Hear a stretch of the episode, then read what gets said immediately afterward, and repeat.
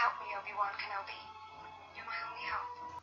Greetings, and I hope your discovery of this holocron will not disappoint. I am Master Curator Alberio Corecatcher, and I am, rather, I was the Master Curator and Archivist for the Archives at the Jedi Temple. This is the first holocron of my series, entitled The Pre-Republican Era. I have been in exile since the attack of the Jedi Temple and the rise of Emperor Palpatine and the destruction of the Jedi Order. I served alongside Chief Librarian Jocasta Nu, and she was grooming me to take over her position once she stepped aside. However, that is neither here nor there. I cannot release my location, but the last I know of major events in the galaxy, Leia Organa was leading the New Republic's resistance against the First Order. But my mission today is of far greater importance than who or where I am. I seek to preserve the knowledge and legacy of the history of the galaxy. I fear that both the Empire of Palpatine and the New Republic will try to rewrite our history as they see fit, and I am certain if they had their way, they would consider all this heresy or legend, but it is our history, as recorded in the Jedi archives. So, I have recorded numerous holocrons and placed them around various worlds as I travel in my exile. This first one, the current one in which you are listening to, contains information on the pre-Republican era. We don't have a plethora of information for this topic, so I'll cover a far larger time span in one sitting than I will once I record the later eras of our history. But enough with the introduction and why I am here. But now allow me to begin with the beginning of the galaxy. Roughly 13 billion years ago, this is when our Republican scientists have estimated that the Big Bang happened, and the clouds of dust and gas floating within the ethos of space begin to form the planets.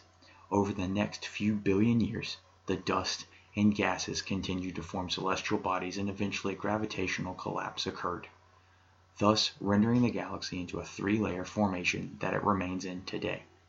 The thin layer of the galaxy is the middle layer, and this is where majority of the suns and planets are today.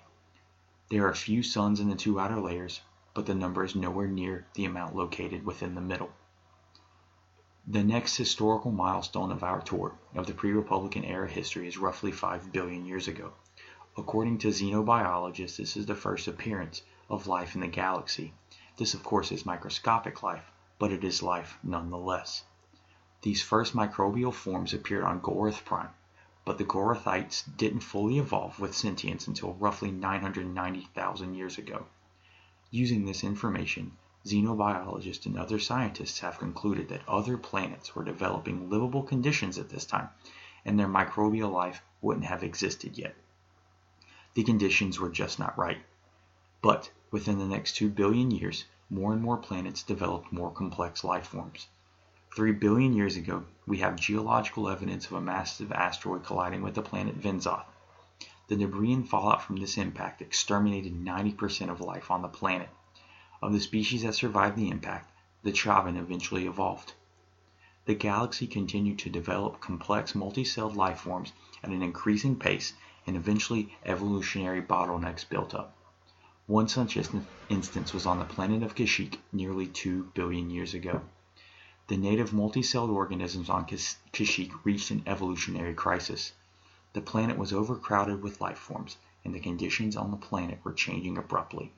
This forced a mass extinction and sparked the evolutionary chain that eventually evolved into the Wookiees. It took another half of a billion years for the Wookiees to evolve into their relative current state and achieve some sort of sentience.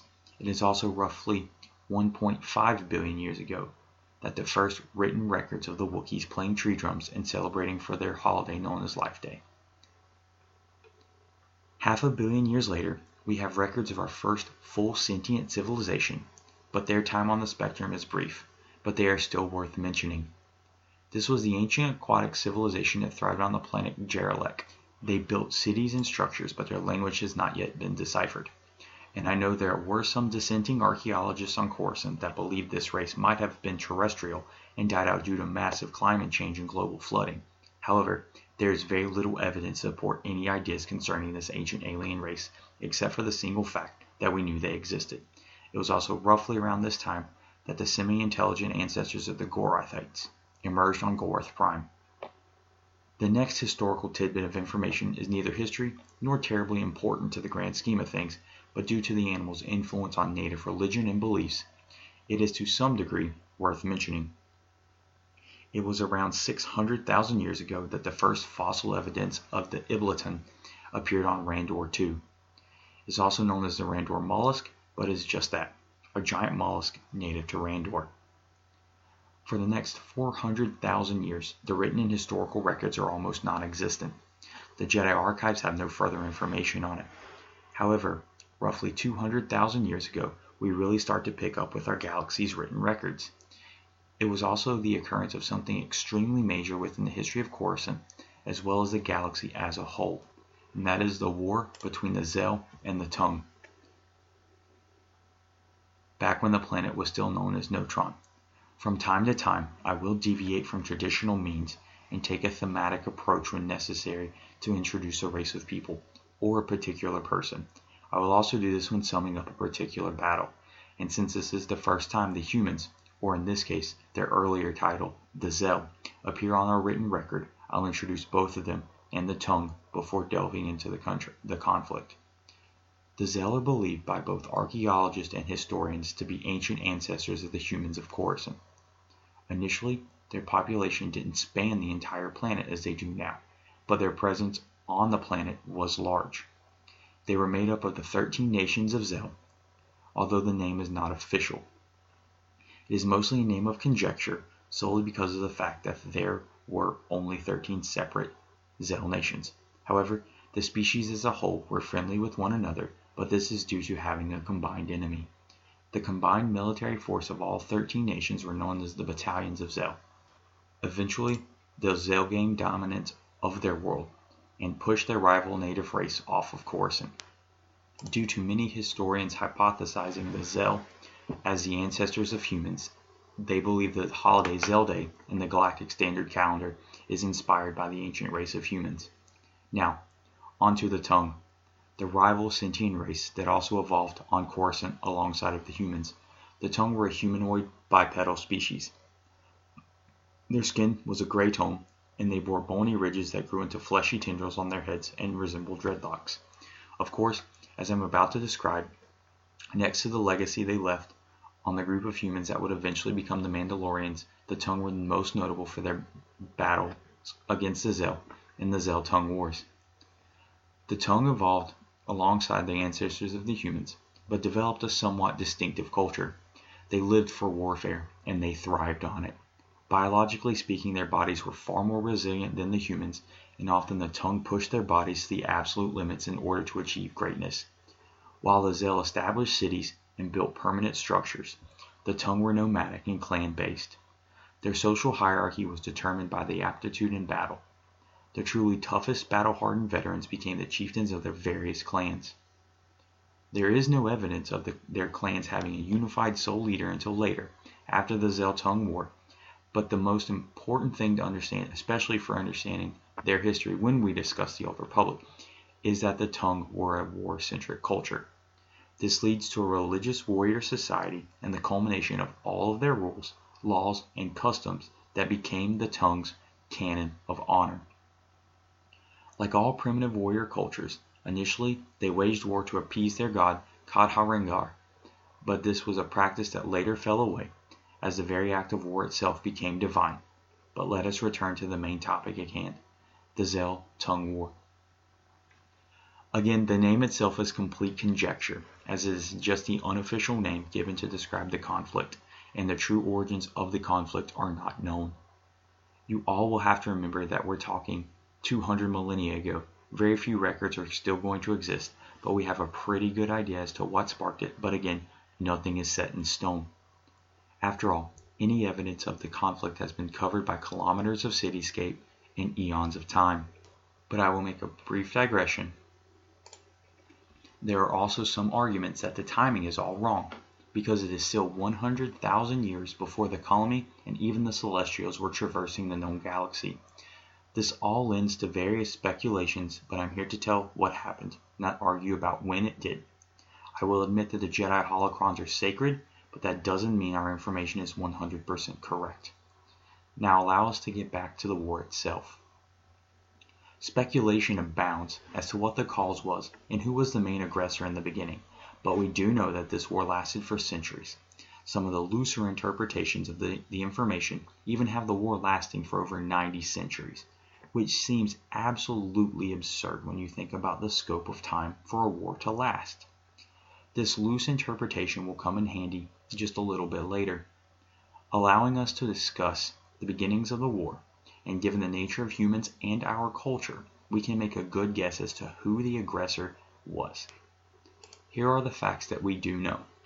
The Zhell had built numerous cities and continued to expand, while the nomadic Taung waged war and practiced their religion.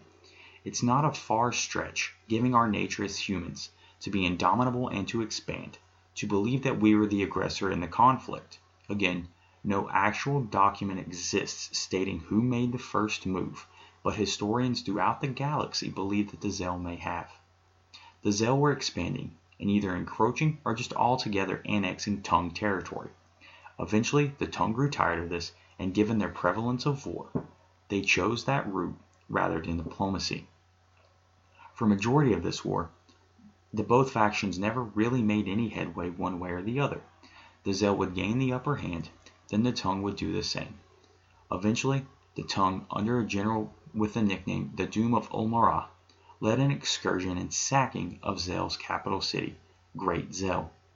Doom's forces took heavy casualties, with Doom included, but the Zhells held strong. The Zhell gathered in formation at the base of a volcano to charge and led a counterattack against the high place, which was a holy fortress of the Taung. When the volcano erupted with so much force that the ash clouds blocked out the sun. Amid all the confusion, the new leader of the Taung, Rexatu the Unconquerable, rallied the Taung and routed the Zhell, allowing the Taung to claim victory. The ash cloud and the sacking of their great city caused Great Zhell to fall, and nearly wiped out the human forces as well as a majority of the species themselves.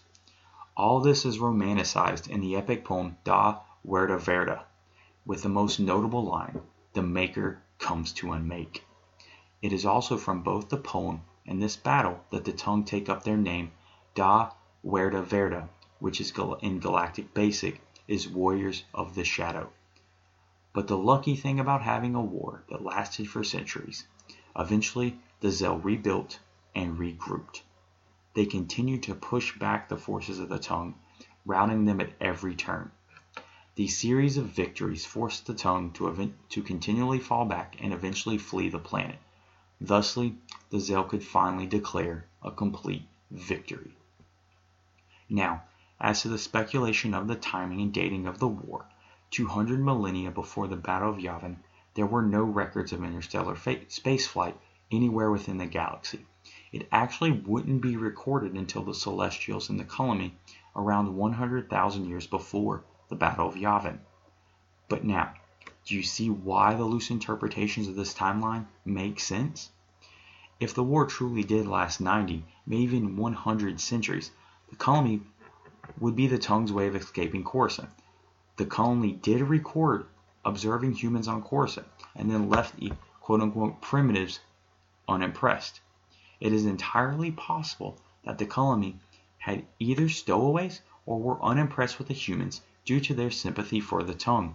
Either way, the Taung fled from Coruscant and relocated on the planet of Vrum following their defeat. Finally rid of their rivals and alone on Coruscant, the Zhell were free to thrive and build as they saw fit. But I am forced to cut the lesson short.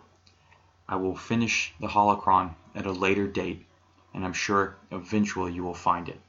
So until we are able to meet again, this is Master Curator, Alberio Corecatcher signing off.